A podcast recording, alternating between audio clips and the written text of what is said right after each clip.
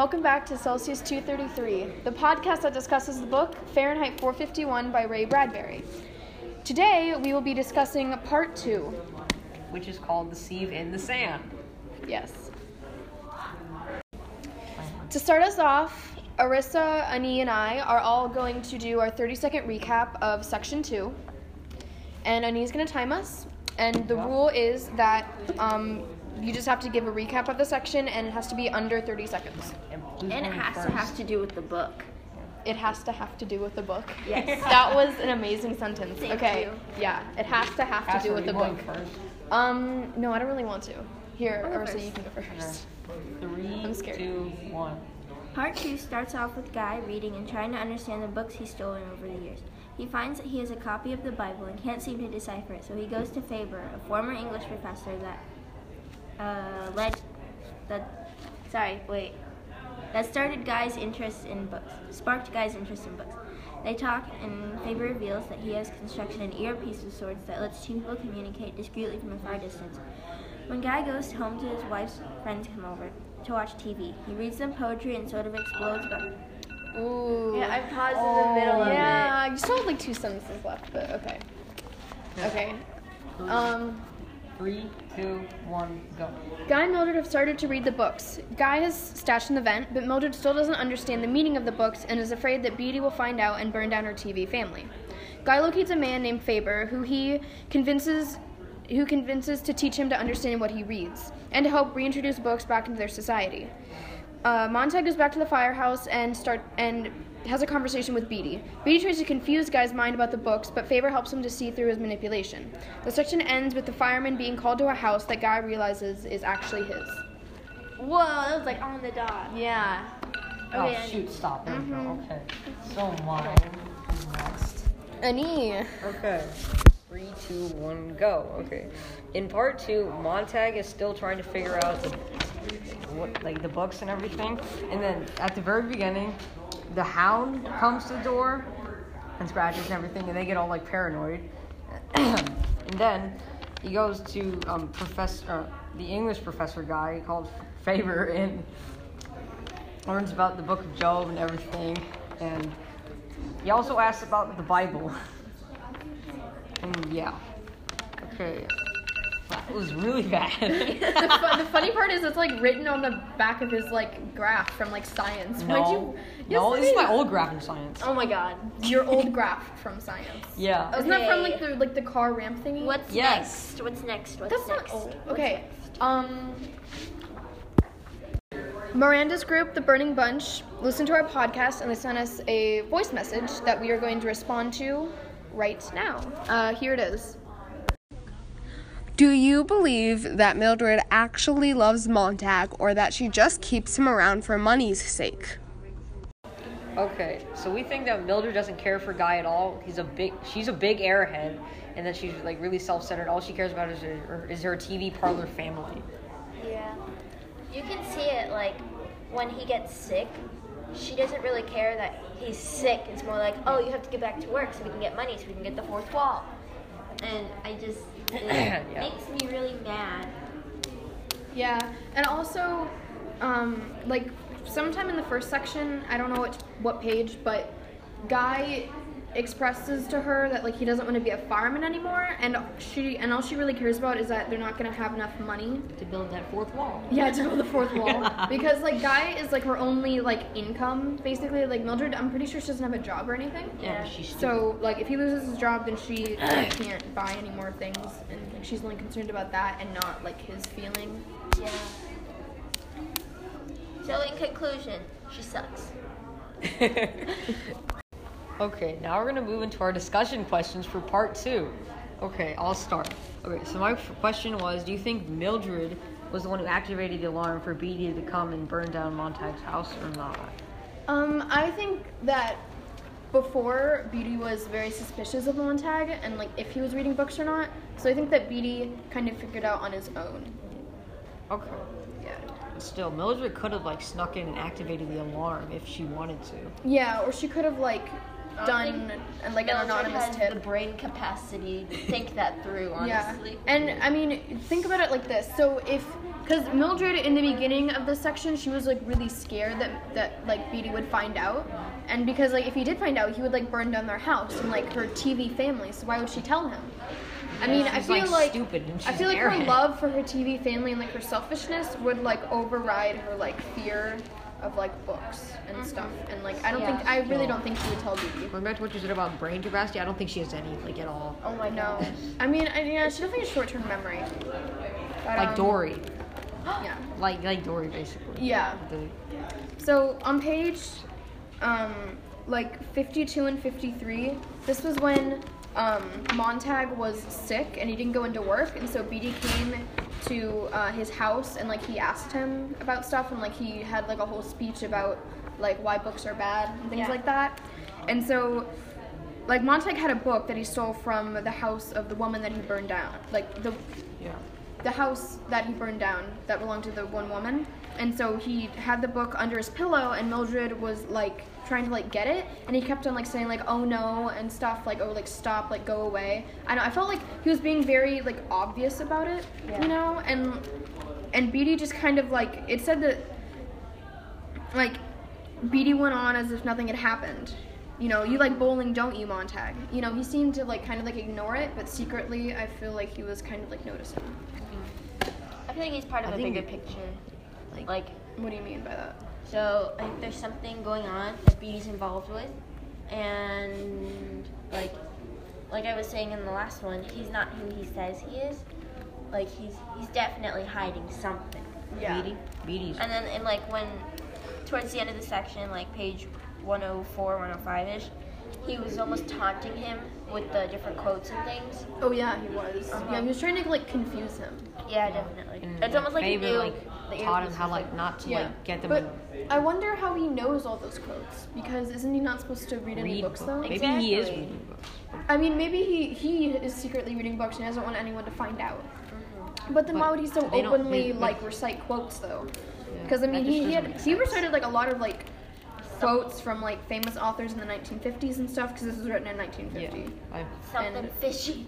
Yeah, oh. and he and he told Montag at some point like that he he had read books in the past because like he said like oh it's fine as long as you like burn them in like 48 hours or something. Yeah. yeah. I think Beatty, like, became even more suspicious, like, when Montag was, like, during that, like, that, like, when, like, at the very end of the section when he was, like, like, with Beatty before they came to burn down his house, like, like, on the pages. Oh, when he was talking, like when he was reciting quotes to him. Yeah, in that area, he became more suspicious because um, he said, Oh, that was On- page 103, like 102 and 103. I also on like 104 and 105. Like, Yeah. Like with the, like it says like tired Montag going out of this game and everything. Like- and he Yeah. had, and I had like, like, like, like pulse and everything. You once he Like, like, God, what a pulse and all that. So, Yeah, he I think he figured it out. like he Once was he- kind of like he, was- he was like hinting at something. yeah, it was like once he realized he was getting to him, he he, deci- he, like know, he, he knew. Yeah. Yeah. Yeah, he was definitely toying with him. But then the alarm rings. Yeah. So yeah, I don't think that Mildred just has the capacity to like. It was tell. timed too well. The Yeah, I think alarms. Beatty definitely knew. Uh-huh. Bef- like Mildred didn't tell him. Yeah. Yeah. Okay. Okay. So, Arista, do you have a question? I do. So during the when Faber is explaining the earpiece to Montag, mm-hmm. I was he was talking about how like he was gonna send out drones and stuff. I was thinking about like if there is a revolution, is it gonna be like a big one with a bunch of people fighting back, like in the Hunger Games or in Divergent or something, or is it gonna be more like a couple people or just not doing what the government and society says. because like in other dystopian novels where there are revolutions and stuff, it's not like the government tells them what to do. They don't care about the people. But in this book, it's the society like did it to itself. So the people believe it and they enjoy it. Does that make sense? Yeah. I think so it usually, I think it probably would like start out like small and then grow bigger. Not immediately start big, but like just stay really small. yeah, that's what I thought. Cause on page 85, when he's talking to Faber about like getting like the printer and like printing out new books, Yeah. um, he says, like, yeah. So Faber says, so Montag, there's this unemployed printer. We might start a few books and wait on the war to break the pattern and give us the push we need. So they're definitely gonna start small. and then they might kind of like enlarge it. But I think they're not trying to like start a war, really. I don't think. I think Montag and want- Faber are just trying to like change people's minds. They're just trying to change society. They're not trying to like overthrow the government because the government really isn't like in this. It's like society, Yeah. not the government. Because Because yeah, the society is definitely coming the to burn problem. books, not the fire. Yeah. Castle, did you have any questions? Yes. So one one question which I think is um, I think has been like on everyone's mind is will Clarisse come back? Clarice. Clar- I don't know. Okay, okay, Clarice. I it's from because like Percy Jackson, like Clarisse. Okay, It's Clarice. Clarice.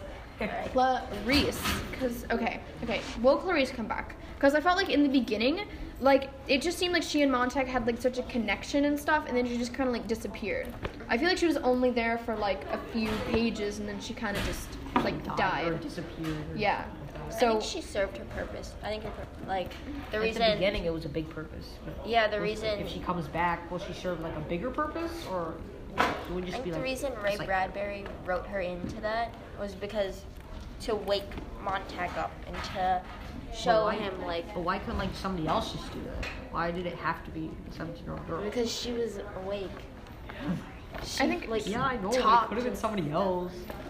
I think she was definitely significance of her. more like unsusceptible. Like she was more open-minded because she was so young and like she kind of like saw the world with oh, like Oh, yeah. young eyes. Because like the old people. Yeah, because like Montag, he's like 30, so like society's values and stuff have, have kind of like already like gotten to him. But like Clarisse is still like young and like in school and like you know she like has friends. Not really, but like she knows what people do. I guess like when they're not at school. So Yeah. did, did, that use, I think it was, wait, did she say Clarissa again? I don't know. Yeah, okay. So I, I I want her to come back, but I don't I don't think she will, cause Yeah. yeah. I think that that's kind of like the purpose of her. Like she was just there for like a little bit, just to like spark his rebellion. Is Yeah, oh. they called back to the theme in the first one. Let's go. Okay, yeah. So I would like her to, but nah, probably not. Okay, so are we gonna move on to the theme now? Uh, yeah, let's do that. Yay! Finally to the good part, the theme discussion. So the theme we have picked for this section is transformation. Okay. Yep. Okay, so Guy is one of those characters that has like transformed definitely since like this part throughout this part in the beginning. So that's one. Yeah, he's definitely had a lot of character development. And the one thing that like the one character trait he's definitely like developed over the book is I feel like he's become more like self-aware but also more like angry, you know? yeah. No, more like Because- emotional. Emotional. Yeah, because I mean, like on page, um, uh, You can do it. Find the page. yeah. So yeah, so on page ninety-eight, when um, Mildred's two friends come over, uh, Mrs. Bowles is like talking, and like she, she she's just being very ignorant. You know, she's talking about like, oh, my husband. It doesn't really matter if like he dies in like the war and stuff. You know. And like she, she just seems like to like not care about anything. And then Guy gets really mad and he yells at her uh, he says, he says, go home. Montag fixed his eyes upon her quietly. Go home and think of your first husband divorced and your second husband killed in a jet and your third husband blowing his brains out. Go home and think of the dozen abortions you've had. Go home and think of that and your damn cesarean section cesarean sections too and your children who hate your guts. Go home and think how it all happened and what did you ever do to stop it. Go home, go home, he yelled, before I knock you down and kick you out the door. Oh man, that's Yeah. really hard. Yeah, that was like my favorite Yeah, quote from this that's- yeah. section. I feel like the most powerful part of that was what you did, what you ever do to stop it. Like, yeah. What did you? like he's pointing out like you didn't do anything. Yeah, she You just doesn't care, really. Um, She really. She's like just a worse version of Mildred. yeah. I mean, it's it's like it's like if Mildred ever had kids and like. Oh man. Oh wow. Oh wait. That do, would've been- Oh, do you think that Mildred has, has ever had like husbands before Guy? Because like, No. I mean, don't maybe. think I so. don't think so. They got like they met like two It must ago, have been a very Like, uneventful Yeah. marriage. So when he was like 20. Yeah, and I she don't was. think she would have had a husband. Wait, what? Maybe, Cause they're, I think they're the same age. probably, or at least around. Okay. Yeah. So So yeah, I think that he's definitely gotten more angry. Um, and like, well, I guess I wouldn't say angry. He's just more like self-aware, and like because of that, he just like things that like used to not anger him now do anger him. Yeah. So he's not really more angry. He's just more self-aware of things that are happening around him. Cool, yeah. Um, going off of that, on page 84, I thought it was neat when the author showed how he was, um, so like halfway down, uh, it says Montag stood there and waited for the next scene to happen. His hands by themselves, like two men working together, began to rip the pages from the book. The hands tore the flyleaf, and then the first, and then the second page. Idiot, what are you doing? And then, like, so right before that, Montag unconsciously he got up to leave and he picked up the Bible. And like he looked he was surprised with himself for doing that. And I thought that was A big. like a big thing because he was like he's been very confused so far in part two. Like there's a lot of like his mind's racing everywhere and stuff. So Like, it's like he's like. His like transformation has like overwhelmed him a little bit, and he like he can't like control mm-hmm. himself like as easily as he could have. Yeah, and I think because of that, he's also like confused too, like with his newfound like. I mean, he's confused about the New, books, like, but transformation. yeah, because like when Beatty was talking to him on page like one like 103 104 and 105 when he was like you know talking to him about like all the quotes and stuff um, he was like really confused because before when he was talking to faber he seemed you know like oh books are like really important and stuff and he seemed very like grounded in that belief but then it got Beatty just kind of like tried to like mess it up you know yeah Like And like then- Fabe and then Faber. yeah. Yeah, Faber like got him back on track and stuff because he was like in his ear and like said, "Oh, don't listen to him." But I think his transformation has definitely confused him.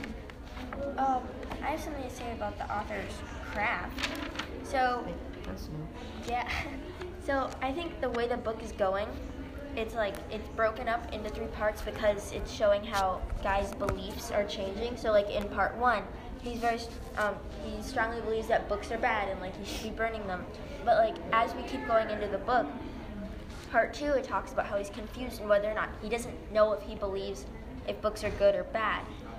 And then I think part three will be more about how he tries to have people like books and like And like a key to like Yeah. grow the Uh-huh. rebellion. Um, Did you have anything, Annie? No.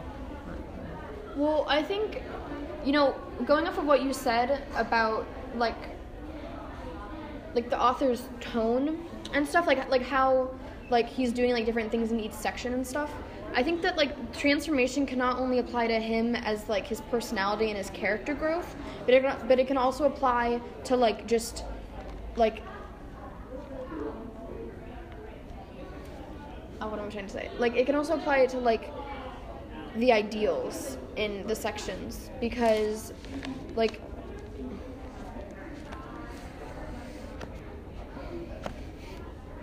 Um, yeah, that makes sense. no like okay sorry okay so like he his personality is changing but it's also like what you said about um like as he's changing like he also wants to like transform society too i guess so like it's not just like his own transformation like society isn't transformed yet but he definitely wants to Yeah. try that and that's like a goal he's trying to accomplish is I what i'm saying that. yeah Definitely. Okay, so we have 20 minutes left. So. Okay. So, ani has something to say seriously- you? Okay. So. okay stop starting every sentence with okay so so. just start Go. Okay. So. oh my god That's why I always start every sentence with. i know that's you're not supposed to do that I think fine. I started with that. Okay. That's good. I think that another character that's like transformed, like not like not as much. Like I think it's gotten worse. Like is Mildred that to, that, like it's been a transformation, but it's gone the wrong way. It's, mm-hmm. it's not gone better; It's gone worse. So it started off like okay, and then it's just gotten straight more straight because of all this book business. It's just gotten worse and worse and worse, starting from part one to the end of part two, so far at least. Yeah. I think that she's kind of like unraveling. Like she's becoming. Because like when she was with It's her. like a string. she starts. yeah, and yeah. just Like their relationship is becoming more strained, and therefore Mildred's like personality is becoming more strained. Because when she talked to her friends, um, on pages like um, 93. Oh no no 89 Oh. Well, um, yeah, I mean, yeah, they, she talks to them for a lot of pages. But in 89, like, when she, like, meets them, you know, like, they say, like, oh, doesn't everyone, doesn't everyone look nice? Nice. You look fine, Millie. Fine. Everyone looks swell. Swell. You know, she seems very, like, strained in all of her relationships. And that could be, that, that could be how she, like, interacts with her friends before. But, I mean, I think, I don't know, it just seems more strained now. Yeah. 'Cause, I mean, she's probably always been distant from her friends, but I do think that like Montag and like the books in general have just like kind of rattled her. Like she seems more like hysterical. I Yeah. guess. She's also become more emotional, like but just in a Yeah. way. Yeah. Yeah. That's definite. Yeah. Okay. So I wanted to bring up the end of the section 106 when they go to um, Montag's house because um, of the books and stuff. Or like we don't really know why they're there, but I'm pretty sure it's because of the books. Anyway, uh, I don't think they can prove he has books because didn't he hide them like in the alley bush or whatever? Um. We- Yeah. Yeah, he did because he saw that. Um. The books are disappearing. And no Yeah, yeah. finding Mildred was burning them, so he hid them. Where did he hide them? In like the bush outside his house or whatever. so yeah. it wouldn't get burned. Yeah. But like, they can't prove he has the books now, so I don't know what's gonna happen. Yeah, I think um I mean maybe Mildred will like admit it, like maybe Beatty will interrogate her possibly, but yeah, Still, I'm not they sure can't. if They will it. look through the house, but they won't be able to find any books because the books Because aren't the in the house. Yeah. And they're just I gonna- mean maybe like Basically burn it. oh, okay, so so maybe like Mildred like hid a book like just to like burn it later like Mildred didn't or like Guy didn't get all of the books and like he didn't save all of them and so there are some that like Mildred hid herself so that she could So burn she them could later Why would she hide them? so that she could burn them later Why wouldn't she just Why- burn them then? It's kind of maybe like I was about to come home and she's like oh It's only Oops. been like a day. Oh, that's true. Oops. Okay, well, Yeah. okay, well then I don't know what they're gonna find then. Um, So if they don't. want- Foreshadowing. but it's still gonna be pretty bad because like Beatty's definitely suspicious. So even if he Yeah. doesn't find anything, he's gonna like suspicious, monitor guy and like he might like lose He'll just his like burn job. more things around the house, Yeah. And like when and and then he'll end up. when Montag, sorry, you can go. No, it's fine. Okay, so when Montag uh, saw that they were at their house, that they were at his house, Beatty was watching his face, like it says it right here, word for word. Beatty was watching his face. It's almost like he wanted to see his. So uh, that was just some evidence on why the theme of this section was transformation. Um, and now we're going to Go into making different connections with the book. yes. Okay, so some connections that I had with the book were with other books. So one of them was in Percy Jackson, the first when they're starting off, um, how the demigods are tied about whether the gods are good or not, and if Kronos has a point. So in the first series, in the first series, there um, there's this guy Kronos, and he's like evil, and he wants to take over the world because he thinks the Olympian gods are like incompetent and stuff. And the thing is, they are incompetent, but at the same time, Kronos is really bad. So a lot of the, so it's like a civil war between the demigods, pretty much. Like half of them are with Kronos, like, oh yeah, these guys suck, we should take over the world. And then the other half are like, oh yeah, these guys suck, but I don't want to take over the world because that would be bad. So, I mean, that's kind of like what Guy's going through right now in his head. He doesn't know how he feels about books yet. or like how he feels about society and stuff. And I think that in part three, that will change. That's a good inference. Okay, so I have a story that that is connected to this theme of transformation. it, it was just like one time where I realized that not everyone in my family listens to my stupid stories. time. Okay. okay, so I went like I wanted to talk to my brother about this thing that happened at school that was really stupid, and he never listened to me. And then like that just kept going on like throughout the next couple of days, and I realized that not all people listen to me, and that was a transformation for me. So I stopped telling stupid stories to people. Okay. And So that it connects to was- the theme of transformation because I um changed from telling those stupid stories to not telling those stupid stories. So it was like a bad transformation. It was a good guess- trend. It was a good trend. It was a- I stopped Oh. telling those stupid things that I don't want. Why is that Be- bad? I that's good. Yeah, like It's like in- Gaia. yeah, Why is it? yeah. Sorry, why is it good? Well, he It's re- because nobody wants to listen to them. Yeah he realized that he was like kind of annoying people, and so he said, "Oh, okay, these stories are really dumb, so I'm just not gonna tell them." Okay, I appreciate you for acknowledging your annoyance. Yeah, Yeah. that is a very good, um, Story that a connects good to the theme. and it's not the dumb of a story. So good job. Okay. Kessler, did you have anything? Um, I also have a connection to the book.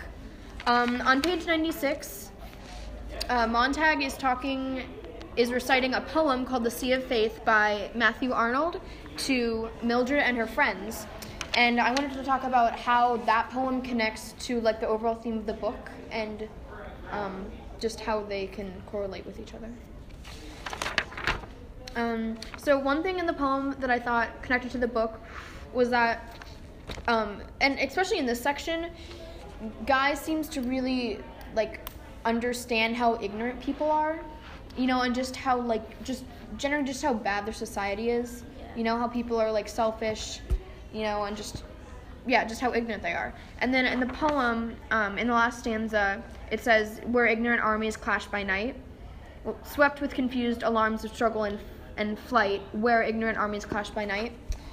And yeah, in the poem, they talk about um, like human misery, you know, the eternal notes of sadness, you know, ignorant armies. And I think that connects to the book because this is kind of how Guy views his society now, that he is like reading books and he is really finally like is thinking and like understanding Yeah, you know. that's awesome. Do you guys have Really any good. thoughts on the poem? Uh, just, just like to make sure it's actually called Dover Beach, not Sea of Faith, or whatever. Oh, no, no, no. Sorry, no. The no the passage that he read Yeah, started with the Sea of Faith. Yeah. Yeah. Sorry. The actual poem is called Dover Beach by Matthew Arnold. He just read two stanzas from the poem that has four stanzas. He read like the latter half of the poem. Cool. Okay. Um, well, oh, so okay. One last thing about the poem. So once he finished finishes reading the poem um, to Mildred and her friends, Mrs. Phelps, you know, starts crying. Yeah. So why do you guys think that she started crying? I think, I think she he woke her up, Yeah. like Like mentally. awakened her. Yeah. Like She's actually feeling something and she doesn't know. it's like how Clarice Yeah, she- did the thing to Montag, except Montag does it with the poem instead of like. Yeah. Yeah, like what you said, like she doesn't like she finally is feeling something and she doesn't know how to like understand. Comprehend it, Yeah, yeah. comprehend it. She's, like, just so she overwhelmed with the just emotion. yeah, so she just kind of starts like crying because I mean she's probably never read a book in her life or like has any or especially has anything like read to her. Yeah. So this is definitely a new experience and I think she's just overwhelmed. Okay. Okay, and that concludes our uh, little discussion about the poem Dover Beach by Matthew Arnold. Thank you for listening to our discussion about uh, part two of Fahrenheit 451, written by Ray Bradbury. I hope you enjoyed, and uh, stay tuned for the next episode of this podcast because we will be discussing part three. Which is called Burning Bright. Yes. Yay! Bye. Bye. Adios, amigos. Bye.